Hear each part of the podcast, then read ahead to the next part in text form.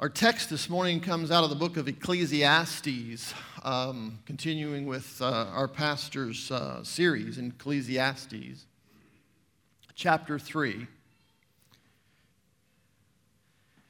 and verse 16. But I want to go back and just pick up one verse and then start right into 16. So if you're reading along with me, I'm going to start with Ecclesiastes 3, verse 1, and then go to 16. For everything there is a season and a time for every matter under heaven.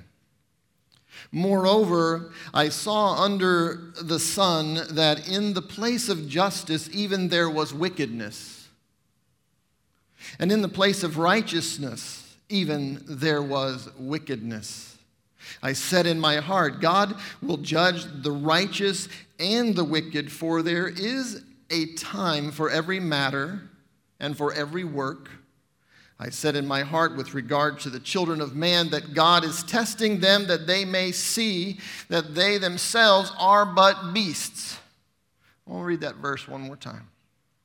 I said in my heart with regard to the children of man that God is testing them that they may see that they themselves are but beasts. For what happens to the children of man and what happens to the beast is the same.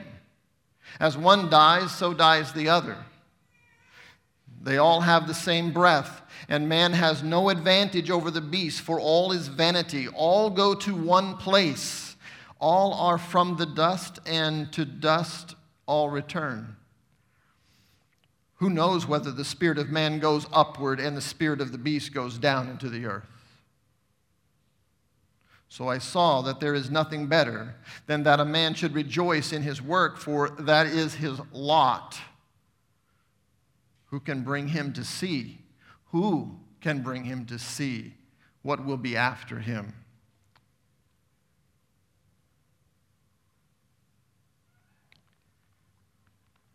I had a thought when I was thinking about Ecclesiastes, because I don't find this an easy book, maybe because it's very convicting. But I find it has some difficulty in the book. But I had a thought, where does this book come from? I know that the prophets of old were inspired by the Spirit of God, and they wrote, and the testimonies, and the Word of God became alive to us. We have it with us to this day.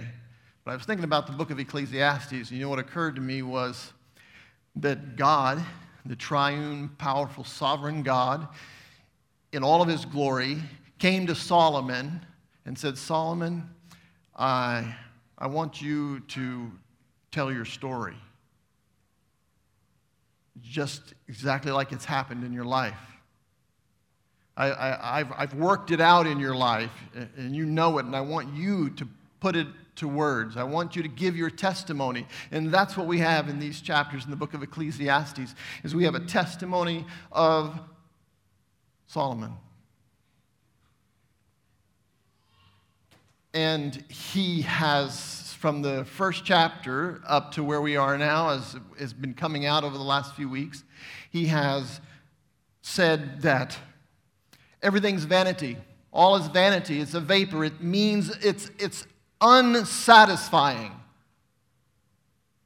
He has declared to us, I'm the richest man on the face of the earth. I could take everything I want to myself. I don't have to begrudge myself of anything. I can have everything. And he had everything. He found that there was nothing but vanity in all of the toil of the earth and all the labors and all the things that he took upon himself to do to build this great kingdom and to be the standing in awe to the rest of the world. They looked to him and thought, there's none like Solomon. There was vanity in self-indulgence. He said we learned that he just gave himself. He didn't deny himself anything. He just indulged himself in every pleasure of man. Found no satisfaction. It teaches us that he declared that it was vanity in living wisely. I try to make the wisest choice and do the best things and make the best choices and be the best king and do everything I could, wise as I could do, and he found no satisfaction. And that's where it leads us today. And I thought when I first started studying this, and I was like, wow, he's just going to pound that point a little bit further. So I was really just kind of in a bit of an agonizing a bit over this text and studying over it and praying over it. And I read it and I said, Lord, I just know there's something else here as he continues to talk about the absolute vanity of the world. And I don't want to miss it. I wanted to be able to share it with you, and God was faithful. There's something in here that I get really excited about. This is more than a gloom and doom message, and I want to show that to you, and I hope that you can sense this, and that it brings us to a place in our life where we can track through Solomon's spiritual adventure with God. Something was working in Solomon because he was never satisfied. Sometimes we get this thing in our heads, if we could just achieve this goal or that goal, we'll be okay. We'll be satisfied. If I can just get that job, or I can get this degree, or and you fill in the blank. We've all done this. And Solomon says, I did it better than anybody else, and I wasn't satisfied. So then when we break into our text today, it says, moreover, so he's going to add to the vanity of vanities. He said, moreover, I saw under the sun that in the place of justice there was wickedness. In the place of justice where we live in injustices all the time. All around us, sometimes we want to right those injustices. We live among them, but we always have this thought in our head that if it gets too bad, I can appeal to the highest court of the land, and they'll hear me, and I'll get justice. And Solomon says, moreover, I saw that under the sun, in the place of justice, there was even wickedness. Couldn't count on that. And then he says that in the place of righteousness, even there was wickedness among those that we would most expect to be righteous and to give us good counsel and good wisdom. I found wickedness.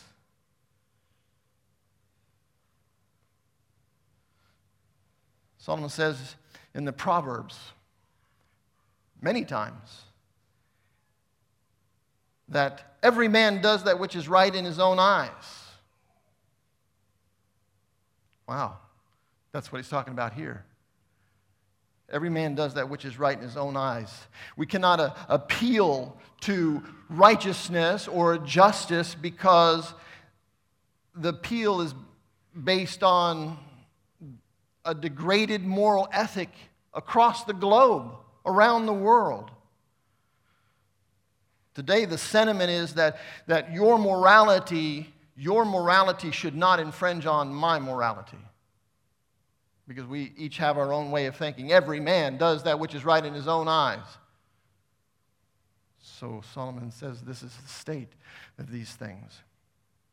In verse 17, he said, I said in my heart, God will end up. He will be the judge. He will set everything right. And the wicked will be judged, and the righteous will be judged. For there's a time for every matter and every work. There's no respect for what God calls and declares right and good in the world. But Solomon's hopeful that God will right that. Verse 18, he goes on and he says, I said in my heart with regard to the children of men that God is testing them, that they may see that they themselves are but beasts. God is another good word to substitute for testing, and we find it in a lot of other versions, is in the King James, where God says, he uses the word manifest. I said in my heart concerning the estate of the sons of men that God might manifest them. And I was thinking, okay, I'm trying to put these two things together and not understand it. What it's declaring is that Solomon is saying that God is testing man in this manner. He is manifesting before the world so that it might be absolutely clear where men stand. Now, we have to catch something from the beginning of this study, and that is what Solomon describes in everything he talks about being vanity, and all is vanity under the sun. He is describing a world that is literally devoid of righteousness, divine justice. It's devoid of that. It is a world that he's describing where God is left out of the picture. We don't want his interference. We don't look for his wisdom. We don't look for the counsel of God. Man has decided for himself what is right and what is wrong. Isn't this the first sin, by the way? Isn't this the first sin in the garden? God made it manifestly clear to Adam so that every morning when he and Eve got up and they walked into the garden, what did he have to do? He had to choose the kingdom of God over the kingdom of the world. When he walked past the tree of the knowledge of good and evil and just told himself, no, it's off limits, he was choosing the kingdom of God. God said, this is all of yours. Enjoy it and just be blessed. That was the kingdom of God. One day he decided against that. He said, I'll determine where I want to live and how I want to think and what I want to do, what's right, what's wrong. So he made that kind of determination. So what Solomon describes is a world where people have made that determination. And we need to be most careful in our own lives that we don't do that. There's a Spirit of God that moves in all of our hearts and lives, at least I pray so, that calls us away from that. It wakes us up and makes us like Solomon, unsatisfied with life, where God is not king, where God is not ruling and reigning in us, where we are not surrendered to him. You see, when you surrender to God, you're literally thinking, there is nothing in this world that I want. There is nothing that I want. His Spirit works in you and puts a call on you, and you answer that call and you go to him. Here's the interesting thing that I find in this passage of Scripture, and it bothered me at first. I was looking at verse 1 of chapter 3, and it said, for everything there is a season and a time for every matter under the sun. And I was like sorting this out in my mind, and I realized as I studied this word, season is like an occasion, an appointment. There is an appointed occasion, as what season meant. So he's literally saying for everything, there is an appointed season for it. Now remember, what kind of a world is he talking about? A godly world? No. This is a world where God has been left out. This is the kingdom under heaven. The kingdom of the world, the kingdom of lost man, those who do not seek the will and counsel of God. So he says, there's this appointed season. Wow. Appointed is like a sovereign kind of word. It's a sovereign God move, statement. God says, all things that come to pass are providentially provided for. You say, wait a minute, the vanity of vanities that Solomon talks about is a providence of God, an absolute sovereign act and work of God, that all is vanity? Yes, it is. Yes, it is. And this is wherein the test comes in verse number 18. I said in my heart, with regard to the children of man, God is testing them. He is testing man. He wants us to completely understand and realize that without God, our lives have been reduced to live just like a beast of the field. We are no different. We come from the dust, we'll return to the dust. There is no difference. There's no more joy that we would have than a beast would have. Of course, it denies completely the fact that God created us in his own image. And he made us to be different, but when we push him out, then we are like the beasts of the field. Whoa. Kind of get what Solomon's saying now. And he objected. At some point in his life, I don't know when it happened. Some point in my life it happened, and if you're a believer as well, some point in your life it happened, but you found no joy under the sun. And you thought there has to be something better. It was made manifestly clear so that people could figure out what to do with this widespread corruption and the fallout that causes the worst damage in a civilization anywhere, where peace and hope have absolutely no meaning. There's a total political corruption. There's total moral collapse in the world. What do? What happens next? Vanity of vanities. All is vanity, Solomon says. And then there's two verses that I want to look at here that have two questions. And I first read them, I thought, well, they're just kind of those questions you get. They're sometimes just rhetorical, and didn't really need to spend too much time thinking about it. But as I looked at this, I thought these are everything but rhetorical. At the end, okay, look at verse 21. Who knows? This is a question. Who knows whether the spirit of man goes upward and the spirit of the beast goes down into the earth? So let's answer the question. Who knows? Our God in heaven knows. Solomon said the Spirit of God was working in Solomon as the Spirit of God works in you and me, and he was backing Solomon into a corner. He was laboring to find joy and peace and happiness and satisfaction, and he couldn't find it. He was backed up against a wall. He couldn't find it, and here it says, who can tell? Where does the answer lie if I can get myself anything I want in this world? I can get myself anything, but I'm not happy. Where does the answer lie? Hopefully it explodes out of us, a desire to inquire.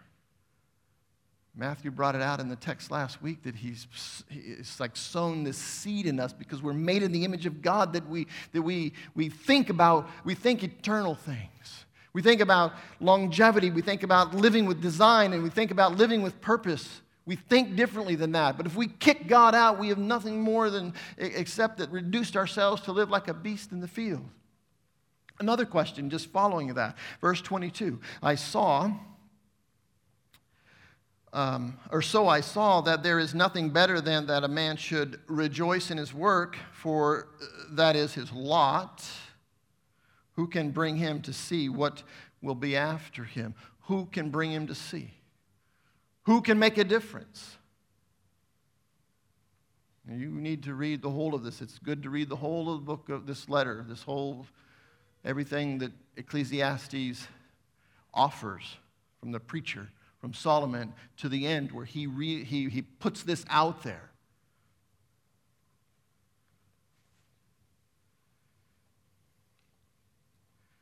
I see this test that God wants. He wants Solomon to write this down. And he wants people to realize this and see this and think about this. And it's a test. So you come up, like Solomon did, to a decision needs to be made. Now here's the thing, some people are very contented with life, just the way it is. They don't have any, they found satisfaction. They found joy. I was sharing the gospel with a colleague at work many years ago, and he gave me the most straightforward answer I had ever heard in an effort to share salvation story, the gospel. And he just said, I'm not ready to give up the stuff I've got. And I was like, wow. I mean, just clear and simple. He said, I'm just not ready to give it up. I'm kind of enjoying it. I like it. Well, there's a difference, isn't there? Okay, what's the difference between those people that say, "Whoa, who can know what's better? What's the hope? Who can know this?" And then there's the Spirit of God that works in you, and He comes and He works in you and makes you dissatisfied with something. And sometimes, if we're not careful, we grieve the Holy Spirit and we kind of close our eyes to it and push it aside and set it to the back and just kind of forge our way ahead and clamor ahead to make progress in life and progress in our journey. And then the Spirit will come back. and then we find ourselves achieving another one of our temporary goals in life and not being satisfied again and again and again. And at some point, the Holy Spirit just overwhelms us because, God, this is the way He is. Maybe you're feeling like that right now. He overwhelms you because He's calling you. And your problems are nothing what you think they are. Your problems are you just need to submit yourself to a holy God that loves you beyond measure. We have to be assured of something. For some people, this world is just like Solomon described. For Solomon, it was for a time. It was just like he describes. It was a vanity. It was a loss. It was unsatisfying, unfulfilling. It promised nothing. He was disappointed. And then a power of God began to work in him, and he saw things different. But we need to understand something in this world. It is like that. If you've pushed God out, there is no hope until God is back reigning and ruling, or comes, or you invite Him, or you accept His invitation to come to Him, and something's different because God is now in your life, then it will change. But we need to be sure of this, that there are divine providences that are at work in your life. Powerful, Spirit-filled, divine providences that are at work in your life, trying to change things so you see a different landscape, a divine kingdom that God is inviting you to. There is something powerful working in your life, and you have to know that that's what is happening. Let me go back to something here.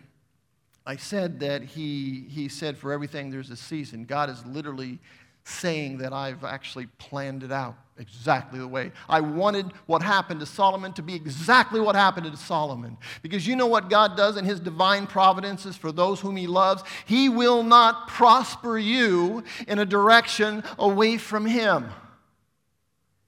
He will not let you have joy because you denied Him. He will not let you have peace because you turned away from Him and you wouldn't accept the counsel of His word or the truth and come to Him for forgiveness, or come to Him to be your Savior, your Lord, your Master. If you denied Him, He won't prosper your way.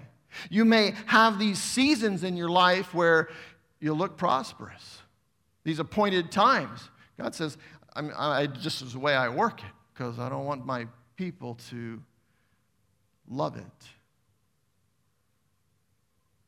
I want them to be disappointed, and I want them to be dissatisfied and unhappy because I want their joy to be in me. Wow, that's a lot, isn't it? Who can do that, you know? The power of God can. The power of God can work its way into our heart and make these kind of changes happen in us. It's been the way from the beginning, right? These appointed seasons are a blessing and a merciful thing of God. These times in your life where you're pursuing something and you think that's the best thing, and you get it and it's not good enough, and you get it, you go on to the next, to the next, to the next. You're running around. You're never just quietly satisfied before God. But you always see your happiness in some peripheral thing. If I can attain this, I'm just going to find my happiness and I'm going to be filled with joy, and it's going to be good because I see other people and they have these things and they're happy. Hang around longer. You'll see it come to the full end. And if they don't have God ruling as their Lord and Master, then they're not going to have joy and happiness. They're going to be deceived. And God is going to work it in your life if you are His own. You are one of His children, and your name has been written down in the Lamb's Book of Life, and before the foundation of the world, He's after you. He is after you. If you're right in the middle of that now, it might look rough, but He's after you. He loves you, and He wants you, but He's not going to prosper your way. So in this letter, he says, oh, I've said it. I've made it providentially impossible for you to find joy without me. Praise God. Do you want to find joy without God? Believers, do you want to find joy without God? Be afraid of it. Be afraid of it, because it's temporal. It'll waste you away to nothing. It'll promise you what it can't deliver. It'll bring you in full on into the kingdom of this world instead of the kingdom of God. So God wants this to be manifestly clear. Because why? Because we need to make a decision. If he can make it manifestly clear that in this way of thinking, where God is not a part of your life, this way of living, this way of moving forward in life, and God is not a part of it. He doesn't want you to gain any promise or hope in it. So what his design is that it's clear to you that your life is no different than the beasts of the field. And so now we're in this place where we need, how do we respond to that? How do we respond to that? Because we want to be full of joy, you know? You know what kind of joy you want? You want the kind of joy that when in an earthly way, in a carnal, earthbound kind of way, everything is going wrong. Or right, doesn't matter. But everything is just, it's not good. Maybe you're up against some trial that's bigger than you've ever had to face in your life. Maybe you're up against an illness or a sickness or a family member, bigger than you've ever had to face in your life. And you say, where's God in that? See, if he makes all those things right in your life, you've found joy in your circumstances and not found joy in God, in his love for you. The fact that he gave his son to die for you, you haven't found joy in. Ask for it. It's new to us. Folks, it's new. As believers, this is a new way to live. It's a new way to embrace things, and the world doesn't necessarily tell us that. Even many times I find it's our Christian brothers and sisters that don't help us down that road very well. I worked for a guy who went to church really regularly years ago. My son was really, really sick. And you know what he told me? He said, it's because you're letting Satan rule in your life. I was like, what? If God was ruling in your life, your son wouldn't be sick. I was like, what? I was pretty young at the time, and I was just like trying to sort that out. That didn't even make sense. Of course, it's not true at all. It's not true at all. It's not the way God works. We can have joy and peace just because he's here in our hearts. You know, it's really, really hard to explain. Because you know what the Bible says? It says the Spirit of God testifies with our spirit that he is the Son of God, that he is God. It's a powerful, magical, supernatural, spiritual work in us that testifies to our heart and soul, to us, that God is God. And I like that. I like that. You can be full of joy in your worst circumstance. You just have a smile on your face, and it means something.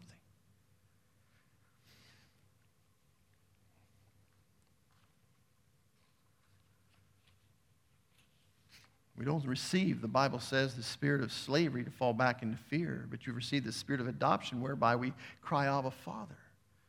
We are invited into a relationship. And all of a sudden now we're a part of a different kingdom. Not the kingdom under the sun, but the kingdom of God. Jesus came and said, behold, the kingdom of heaven is at hand. Was he talking about a place? No, he was talking about me. Jesus says, I'm here. I'm here. It's okay now. I'm here. Is he here in your life? Have you surrendered to him? Is he here for you? Have you accepted him? Have you received him? Are you learning about him in the right way? We really have to be careful of this. I think you're safe here in this church. Everybody, we preach the word. But I know there's churches where the word is scarcely preached. And people are confused. And they don't know what's right. And they look at themselves and maybe like me and think, oh, my son's sick, I'm doing something wrong. God's punishing me because my life circumstances aren't perfect. And that's not what the Bible teaches. In every age, from the beginning of time, there's always been in the ranks of Christianity a modern-day religion. There's always been this. Beware of a modern-day religion. It's a religion that most that is most recognized and accepted in its time. That's what a modern-day religion is. It's the one that's most recognized by people. I'll let you sort that out and just go through in your own heart and mind some of the things that you've been up against in the past. Another thing, a religion of that's like this, a modern-day religion would be a religion that has like the most attractive components in its practice and teaching. I walk out of here every time I come to church and I'm just happy. You know what? Sometimes you should walk out of here convicted. Sometimes you should walk out of here just a little bit undone and said, I need some time for prayer. I need to get with one of my brothers. Or ladies, get with one of your sisters in the faith and just have some prayer time. You don't have to just walk around with this goofy smile on your face like there's nothing wrong all the time. Sorry if that fits, but sometimes it does mean to.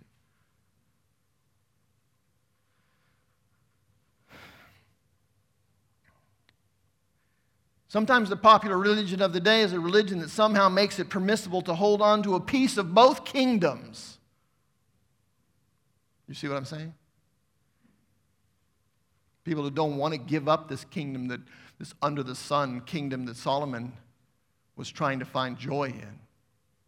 They don't want to give that up, but they like what God has, so they're like caught in between. This is the thing that most stifles, it most squashes, it most disappoints Christianity today. Because we have the wrong expectations about it. You know what the right expectations about Christianity is? My sins are forgiven. I'm a wretched person, and he just came and forgave my sin. And he took them away. He died for me. And he's going to come again, and he's going to receive me to himself. He's preparing me a place even now. And I'm looking forward to the kingdom. How many people do you know? Maybe yourself, you found yourself thinking this way sometimes. You say, I just don't want to go yet. I don't want to go yet because I want to see my children grow up. There's always something that says, wait a second, something's amiss about your faith. Paul struggled with that. It seems like he went to heaven, right? You read this, he says, I knew a man about 14 years ago, whether in the spirit or not in the spirit, I don't know which. And he found himself in the kingdom. He came back and he said, whoa, I find it would be much better for me. This is Paul talking. He loved the ministry God called him to do. He loved to take the gospel to the Gentiles, but he was in heaven for a moment. In the stoning of when he was stoned, I don't know when it happened. And he said, I would love to just stay. But God told me it's more needful for me to be here now. Because the work God gave him to do is more needful for him to be here. I think that was the thorn, by the way. In his flesh, he saw stuff he wasn't allowed to talk about. I don't know. But he rejoiced in what the gospel promised him. Do we live and share life and faith family with brothers and sisters in the faith that encourage us to look toward the kingdom? Man, sometimes we're so busy scrapping around life around us that we forget and lose sight of the kingdom. We need to be careful because the popular church of the day is going to present a gospel to you if you're not careful that you will willingly accept because it allows you to have a foot in the world and a foot in the kingdom at the same time. And Jesus says, that can't happen. This is the test I gave you. You don't have real joy. You have false hope. You know, the Lord, remember the rich man who came? And he had like everything. He just wanted eternal life, and Jesus turned him away. You know, the average church pastor today would have had him on the membership roll in about 10 minutes. Right? Right, Matthew? Average? I'm not saying we would not do that. We don't want to do that. One man says, Lord, I will follow you anywhere. I will follow you. I surrender, I will follow you anywhere, but just let me go bury my father. Let me do something that the law requires, is what he was saying. We don't get to dictate the terms. That's the problem. A gospel is being presented today that we seem to think that we can dictate the terms to God and say, this is how I will serve you. We got to be careful of that.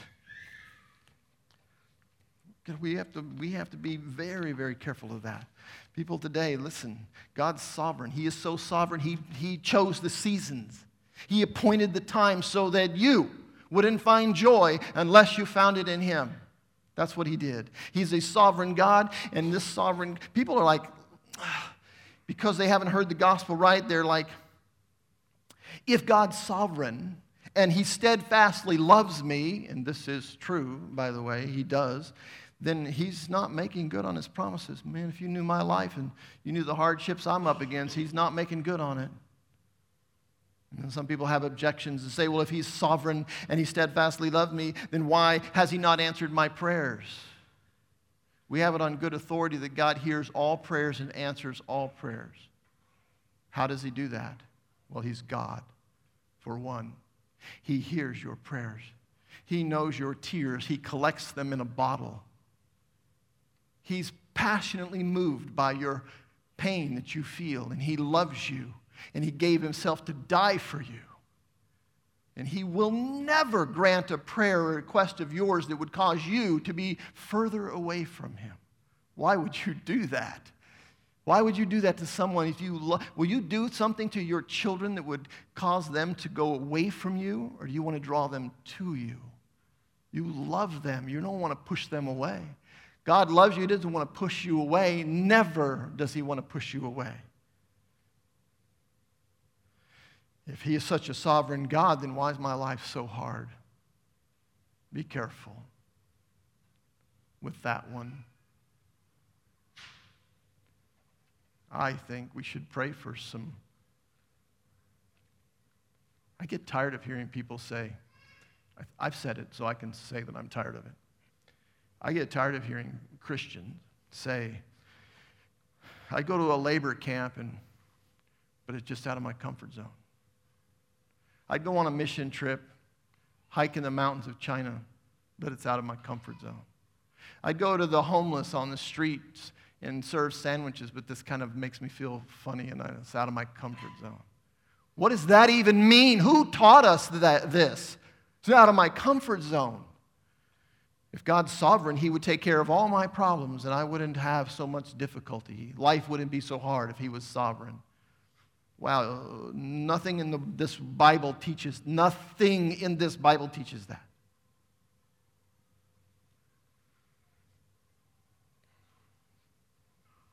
This list goes on. If He's sovereign and He steadfastly loves me, then why is, and you fill in the blank. Why do children die? Why is there cancer? Why this? Why that? I can't answer that question for someone who doesn't embrace the kingdom. I can't answer that question for someone who doesn't love the Lord, who's not a believer, but to a believer. And I've known many parents who've suffered the loss of a child. And you know what I tell them to comfort them? Or their child is sick, or a husband's sick, or a wife is sick, or a friend, it doesn't matter. There is one person, brothers and sisters in Christ, who loves your child more than you do.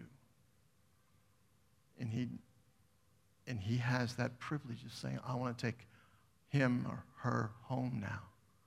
To me, I love them. How does that look? God is sovereign. Let me tell you what a sovereign God and we have no objections. We will have no objections. What captures us is the single truth, I believe, in all of the Bible, that God is sovereign and He loves you. He will not prosper you in your way, but He'll draw you to Himself in love. His promise to you is that His love will never fade. Don't care if it looks like it does from time to time, but that's His promise. And I like that promise. And I hold on to that promise. It's dear to me. Because I've done things, people, in my life that should cause his love to fade for me. But it didn't.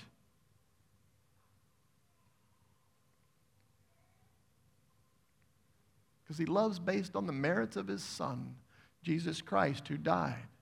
His love never fades. His promise to you is that he will hear your prayers. It's his promise. Just pray. He longs to hear you pray and to call out to him. He longs for you not to say a word, just to come sit somewhere quiet before him. Don't say anything. Just be there. He longs for this. His promise to you is that he will forgive you of all of your sins, better than anyone else will. Sometimes people might say they forgive your sins, but they don't forget it. But God, he forgives your sins and picks you up and pulls you into himself and makes you one of his own. A joint heir with his Son, Jesus Christ. Your sins are removed from you as far as the east is from the west, which is a way of saying they don't exist. I have forgiven them. It's over. Move on. Move forward. Enjoy me in the garden. Enjoy me as the ruling and reigning King and Lord and the lover of your soul. Enjoy me.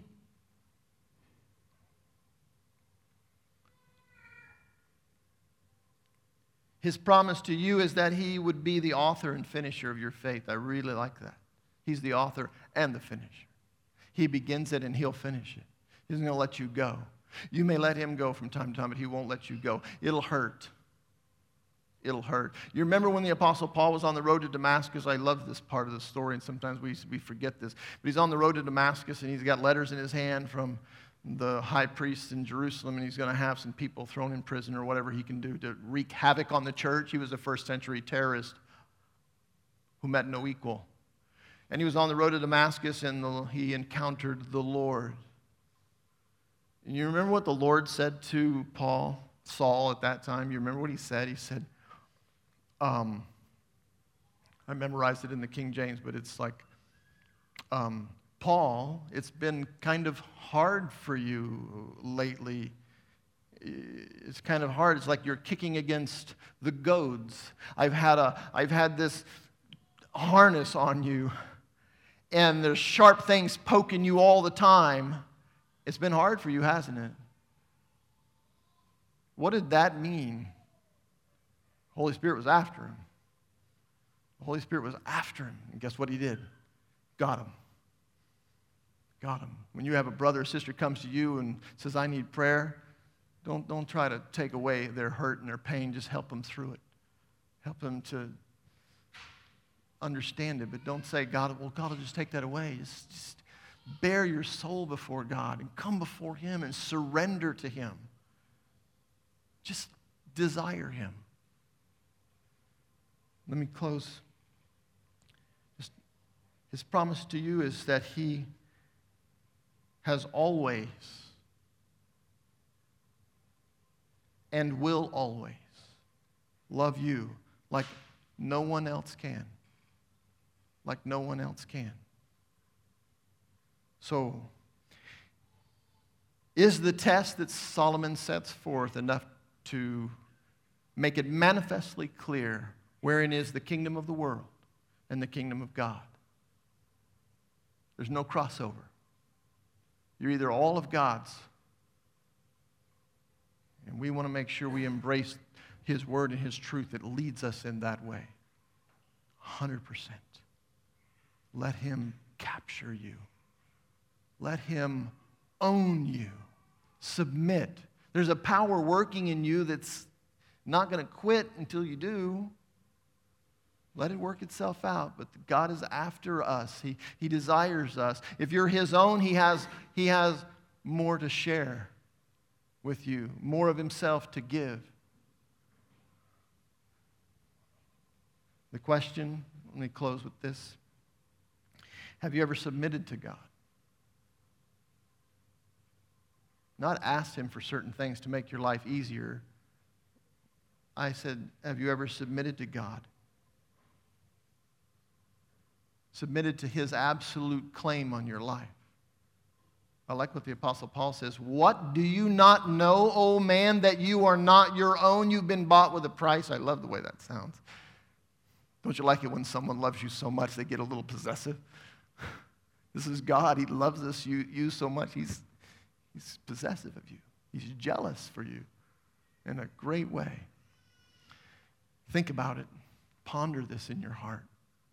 Let the Spirit work and listen, because he's drawing you to him. Let's pray.